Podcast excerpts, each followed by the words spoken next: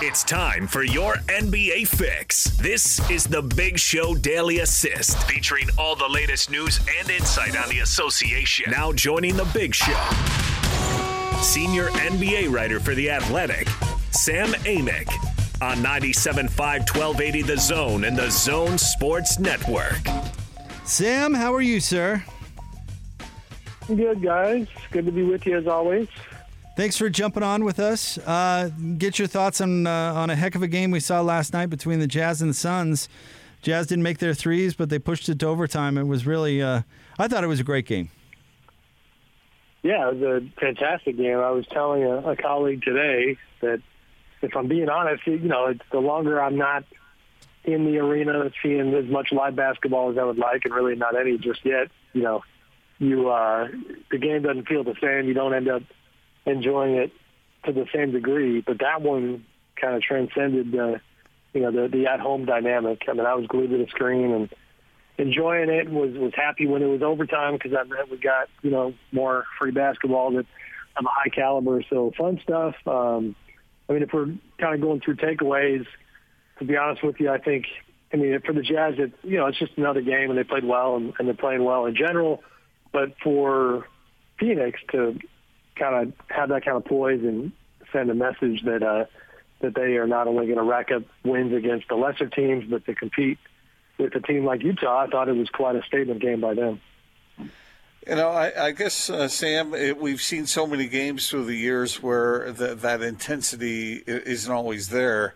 It's nice to see two teams that are trying to prove something. You know, and not right. only are they at the top of the uh, the Western Conference, but they they're trying to show everybody what they got, and so you get them uh, playing really hard. So that, that's kind of fun. Yeah, yeah, no, I agree. I mean, it's also the, the one thing they can both teams can relate to is that even while you know while Utah's been competitive and considered one of the better teams in the West for a lot longer than this Phoenix team that has come out of nowhere, um, they are both getting quote unquote disrespected to a, an extent and to a point right now where you guys know there's kind of that narrative or that idea that well it's it's nice that Utah's on top and everything and Phoenix is uh, is right there but when the Lakers get healthy and when the Clippers really turn it on and even Denver now is I think you know getting a lot more of, of the kind of credibility conversation around them. So it felt like two teams that are tired of being told that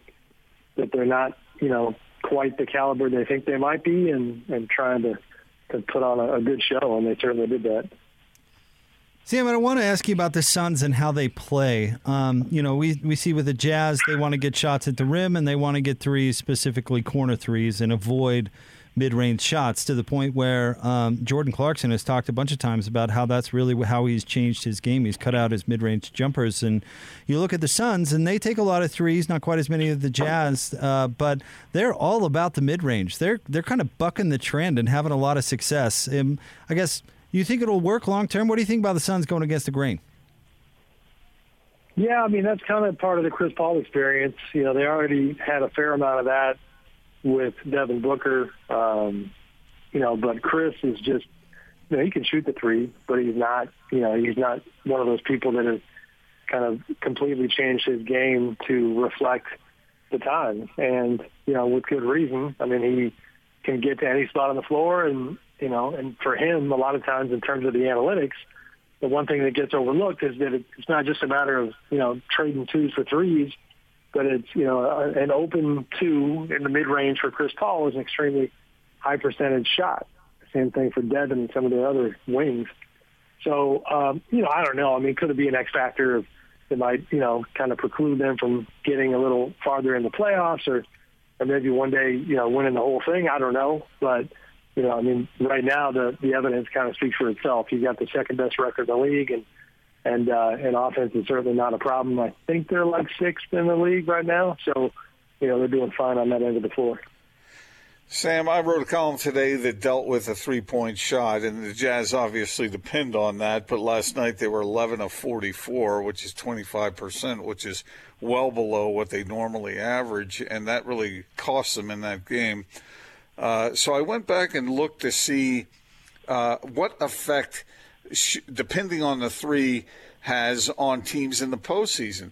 And all the data I could find said that, yeah, the percentages drop a little bit in the playoffs, but no more than two point shot percentages drop. And I thought that was really interesting. That surprised me a tad bit. Yeah, yeah. I mean, I, I don't think it shocks me. Um, we still, you know, we're kind of guilty in the league and just around the league. I think of having, you know, some kind of um, mentalities or urban legends or just schools of thought that aren't necessarily tied to to reality. So I kind of give you credit for trying to suss that one out and see what's fact and what's fiction. Um, the first thought I had though is like, you know, the, the one recent example that people would certainly bring up is you know the Rockets missing 27 threes in a row against the Warriors when they were on the brink of of kind of upsetting their dynasty and so we have, you know, times like that when you say, okay, you know, just go to the rim and stop chucking it. But they they said it on the telecast last night. That's not today's NBA. And I think that Mark Jackson was saying that. I forget if it was about Donovan or Devin. Um, I think it was Donovan because he was not shooting real well early on. And his point was that back in the day, as his coach, you'd be telling him like, all right, you know, you three for 11 shooting a lot of, of outside. Let's get to the rim. But now it's like just you know stay true to your identity, and not that he, I mean he gets to the rim plenty, but you know go uh, just have confidence and keep shooting it.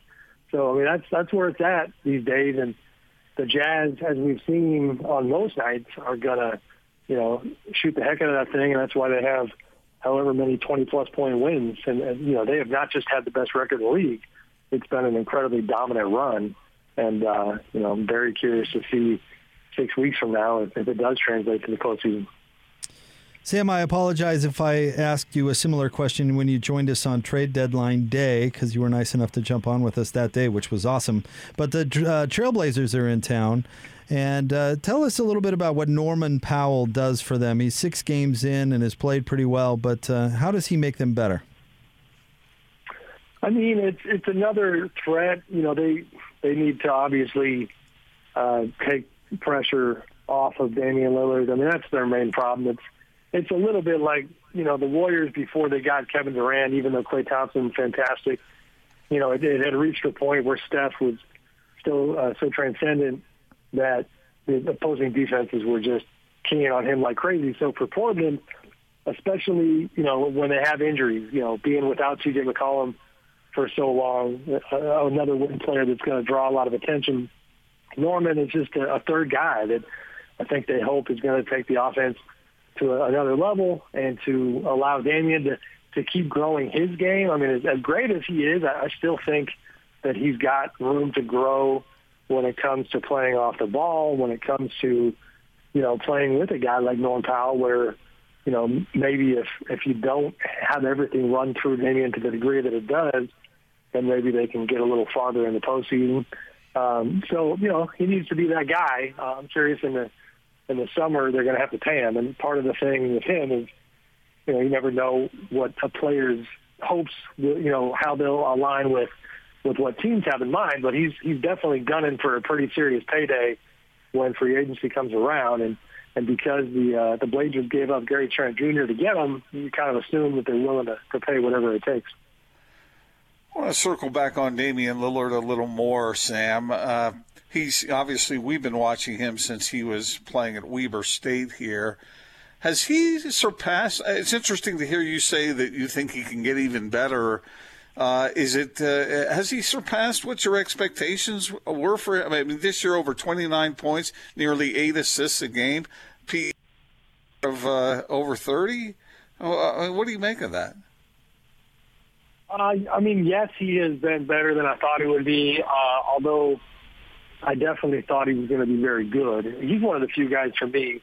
I mean, you guys know my style well enough. I, I don't, you know, my my style of coverage is not scouting heavy. I'm not necessarily an X's and O's guy. So Damian is one of the few guys that, you know, if you ask me like, all right, which players did you kind of have the foresight to say, you know, this guy's going to be better than people realize? Damian's one of them for me, and mainly because I went to a, a workout that he put on uh, heading into the draft. They, they did it in Oakland, his hometown, and uh, I was the only media member there. and I just could tell right away that this guy, as far as his motor and his level of seriousness and professionalism and intelligence and maturity and all those things, like he was incredibly impressive. You know, we I didn't interview that day, but I also watched his workout for probably like an hour, uh, and it was a pretty memorable workout just in terms of intensity and you know, and just again his engine. Um, so I knew he'd be good, but you know, not only did I not know he'd be this good, but the way that he has, you know, kind of stubbornly stayed in that same market and tried to get the Blazers over the hump and, and been really loyal to them as a team and, and not, you know, at any point in the last three, four years, he could have told his agent, just go ahead and ask for a trade. And the Blazers would have been put into a tough spot, and he's not going that road. So um, he's in, he's incredible, man. I think he's a, a, just a huge plus and a bonus and a positive, you know, impact on the league. Uh, but yeah, I do still think he can get better, and it's interesting because they've had some uh, matchups with the Warriors over the years, and you talk to Warriors people who do, you know, they got the utmost respect for Damian, but for me, those are the, that's the group that has always kind of been in my ear about Damian and how, like, ironically, if, if he picked up a little bit more of what Steph does off the ball, that that would be the kind of wrinkle that would make him even more dangerous.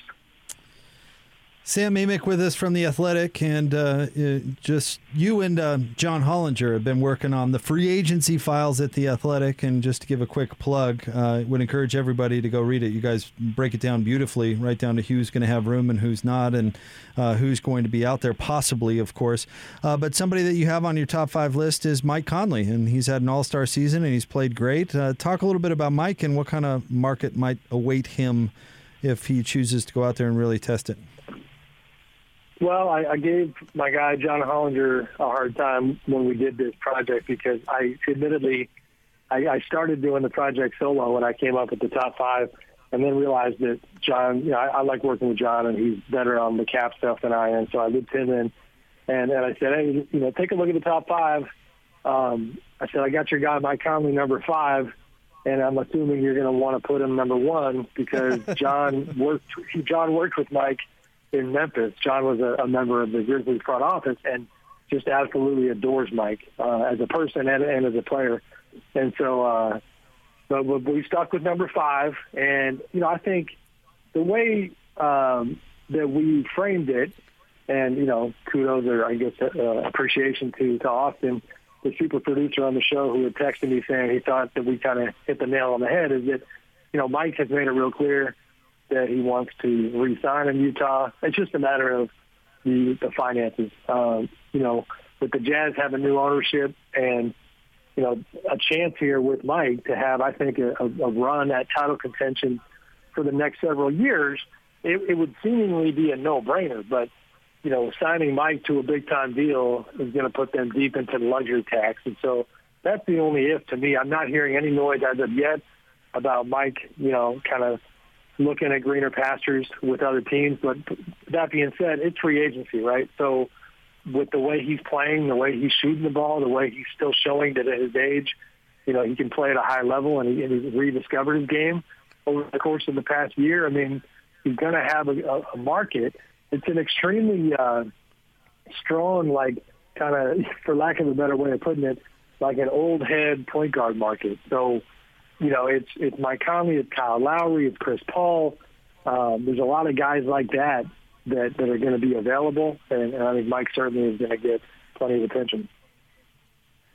Sam, it's interesting to compare the top two teams right now in the West versus the top team in the East and how they were constructed. You just mentioned Mike Conley. Obviously, the Jazz uh, got him. The Suns uh, got uh, Chris Paul.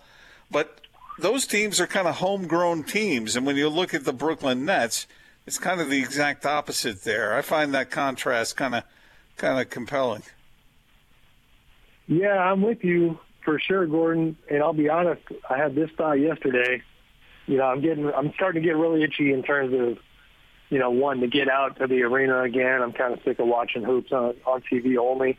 And I was thinking ahead to the playoffs and the finals and the idea of what if the Nets won the whole thing. And, and I was thinking this as I was watching the the Nets Pelicans game. And you know, it's nothing against them, but as a writer, I'm kind of sitting there going, man, like if they win the whole thing, I'm like, what is what is the story? Like, there's no struggle, there's no there's no kind of you know organic. Like, let's say the Jazz win it, you got a hell of a story there. You know what I mean? You got a, a team that has been through a lot together, that had to you know had to kind of hit their head against the wall several times in the playoffs. Uh, there's a lot of other teams like that out there. You know, I mentioned the Warriors before. You know, when I covered their championship, even the Cavs. I mean, LeBron James going home. That's a heck of a story. Um, the, the Nets one is not all that compelling to me. It's just a bunch of really incredible basketball players who found a way to, to team up. And if they get it done, you just tip your hat to them. But I don't think it's the kind of stuff that they're going to be making movies about. Um, but they're good. You know what I mean? And they keep you know games like yesterday where you know they get Durant back, but they don't have James Harden, and they're still out there just absolutely you know dominating a Pelicans team that that on some nights looks pretty good. Um, you know they're they're going to be dangerous, and I do think it's certainly in the cards that they go win the whole thing. Sam, you're there in uh, in California, and uh, well, we've been following obviously the Jazz with fans. They've had some fans in the building for the whole season. They're up to Austin. What is it like? 5,400, I think, something along those lines, fans per game. Obviously limited. Um, the state of Utah mask mandate is is being lifted, I believe, this Saturday. But the Jazz have announced that they will continue with the with the mandate at their games. Just curious about the California teams because I know uh, they're trying to get back to normal in June, right? I mean, that could be. Could there be fans in California arenas uh, by the by the summertime by the playoffs? I think so. Yeah, I, I looked into that the other day, and the sense I get is that for whichever California teams are lucky enough to be in the playoffs, which I guess technically speaking, all four are uh, still in play. The Lakers and Clippers will be in. Uh, Warriors and Kings are on the fritz. Um, that like 30% capacity is probably what they would be looking at. So, you know, if you go in my neck of the woods, if the Kings made it, um, you know, I'm terrible at math, but that would be roughly five or six thousand fans. Um, so you know, it'll be it, will be a fan element with some noise and, and some excitement. And I think one thing in the media that that, that we're guilty of overlooking, and, and certainly I am, is like because I was never an elite athlete, elite player of, of any kind, and I'm just owning that. It's just true. I wasn't like I, sometimes I don't think we quite understand what the fan presence means to the players. And, and now that the fans have started to come back, um, I've noticed and I've tried to pay attention to the fact that it really does seem to energize these players and even their post game comments and things they have to say after the game, they you know they get a kick out of it. And it's a weird time now because you've got small crowds like and I'm sure you guys saw this moment last night with the Nets. I thought it was pretty cool. Like um, Kyrie gets uh, we never see Kyrie dunk and Kyrie has a dunk that, based on his size, is pretty impressive. And is in traffic and he finishes. And before he even hit the ground, he's pointing to a certain part of the stands. And they showed later that it was his family and his dad sitting there and his sister, I think. Um, and it was it was just neat, you know. And that's a, that's you know another version of the fan interaction component. So yeah, I think you know it'll be nice as long as everybody's able to, to stay healthy. Obviously, uh, you know, I'm looking forward to to seeing these games with some people back in the buildings. So you said, Sam, this is kind of a personal question, but you said that uh, you're looking forward to getting back in those buildings, like you just said. Is the family, uh, is the are the wife and kids ready to get you out of the house and get a, get a, you know, boot you out a little bit? No, nah, we just we need a balance, man. It's like, uh, yeah, it'll be good to get out again, but I I told my editor the other day, I was like, man, don't don't get it wrong. Like I, I, I don't think I'm going to travel like I used to when we get on the back end of this thing. I think I've learned a thing or two about, you know, Gordon. You can relate to the writer experience where, like, when you run out of ideas, the knee-jerk reaction is, all right, I, I need to hit the road. You know, and that's always like the first tool you reach for in the tool belt, so to speak. But a year of a pandemic, finding ways to be productive and and have some kind of impact with your coverage while being forced to stay home uh, has, has, I think, added a few tools to the tool belt, to be honest. And so, I, you know, I am looking forward to getting back. I don't want to be back uh, in quite the same capacity as I was before, but uh, I also just look forward to, from a media standpoint, we're not clear yet on when we will get to talk to players again in person and when some of these restrictions will get lifted. So uh, I'll feel better once we have clarity there because even though I can go to a game now, but I'm still sitting up high and maybe say hello to a few people in the media who I'm friendly with. But, you know, we're, we're not to that point where we can go do what we do just yet. I don't recall whether I've ever told you this story or not, uh, Sam, but uh, I remember long ago, back when the Jazz were making those deep playoff runs, I'm thinking late 90s. Uh, I ran in at the airport. I ran into Chris Sheridan, who at that time was a basketball writer for I think the AP, wasn't he? And he had, he had, he was hauling this thing through the airport with about ten bags stacked on it and I looked at him and I said, Chris, what are you doing? And he said, I haven't been home in seven weeks. Oh, wow.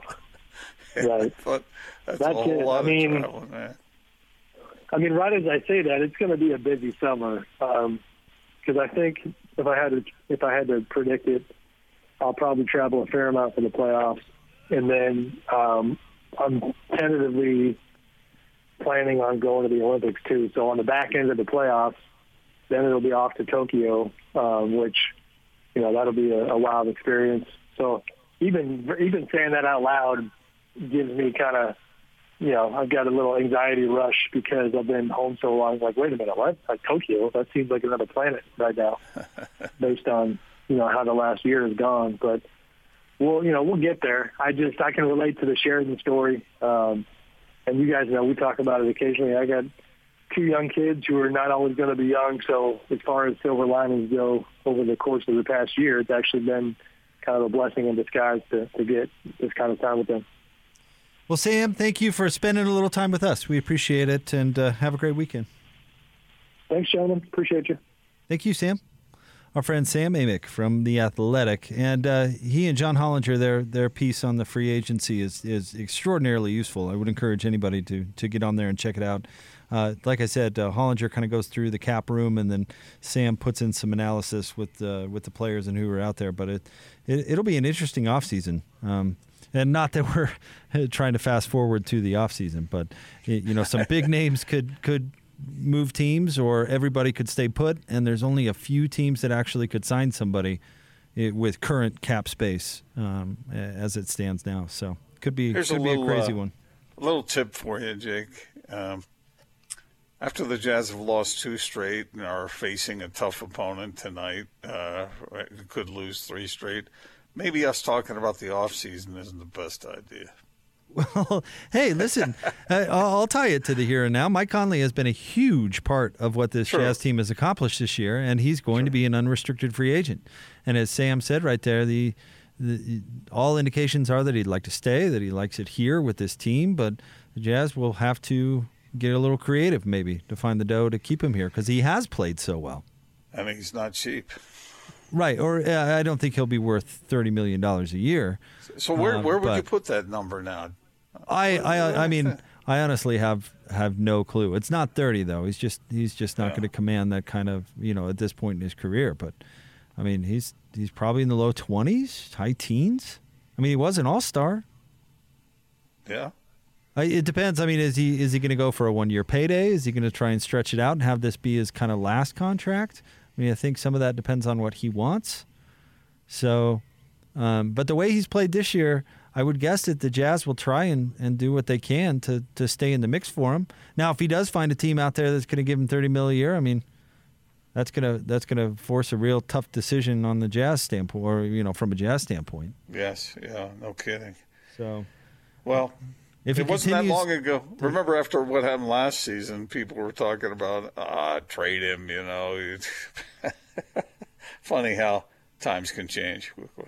Well, we'll see what kind of market's out there for him. That's kind of why I asked Sam that question the way that I did, because yeah, uh-huh. you know, the Jazz certainly could get priced out of it, but you know, if if they figure out what he wants and are able to take care of him, it sounds like he'd just assume stay here and likes how this is going. So And why wouldn't he? He made the All Star team this year. He's playing great. Yeah, he seems to like it here, and that that's one of those questions that you and I talk about a lot, Jake. About where do you draw that line between of priorities? I mean, would you be if you really like it, the team, the, the and the influence you're having on your team? You can tell the Jazz players all respect Mike. I mean, maybe every player respects Mike. He seems to be one of the most well liked players across the entire league, but he likes playing with this team and he likes his influence on it as well. And so, if that were the case and it were you, would you be willing maybe? Uh, maybe to stay and, and, and, get not necessarily a cut rate uh, deal, but one that is maybe a little more economical for the Jazz than it would be where you might be able to go off to, you know, uh, playing in, uh, you know, Detroit or something. Um, well, let me. I'm trying to decide how I'm going to answer that because I don't think it's quite. It's it's quite so like like. Let me put it this way: If you're Mike Conley and you like playing here, and you know you're really only going to be at this level for another year or two, but the Jazz come to you with a four-year deal, and it's going to be light up front and really heavy on the back end, because uh, we know the salary cap will eventually even out as we get fans back and the pandemic uh, hopefully comes to a close and they get back to business as usual and the cap gets back to going up as opposed to staying steady you know what i can i would absolutely consider something like that. But would i just take a short-term low-ball contract because uh, i like the climate in utah? Probably not. But you could ask the same question of the jazz. Do you want a, uh, a longer term heavy at the end contract hanging around your neck right. when mike might not be right. as effective as he is now but say you know he gets to, he get an average of twenty from another team. Do you say, okay, Mike, we've only got ten for you, but when you know you're not quite so productive and have trouble finding a contract on the open market, we'll still be paying you more than you're worth. Yeah, I mean that's yeah. what I, I there there there is no such thing as a hometown discount. I know people like to wave that term around quite a bit. I don't think it exists. But that doesn't well, mean you can't sign a friendly contract with your team and figure out a way to make it work. And I, right. that's what I think that they'll they'll try yeah. and do. And if he weren't motivated, then you know he might not uh, even consider some of those things. But to quote uh, the great villain Ursula, life is full of tough choices, isn't it? All right, we'll have more Big Show coming up. Stay tuned. 97.5 and 1280 The Zone.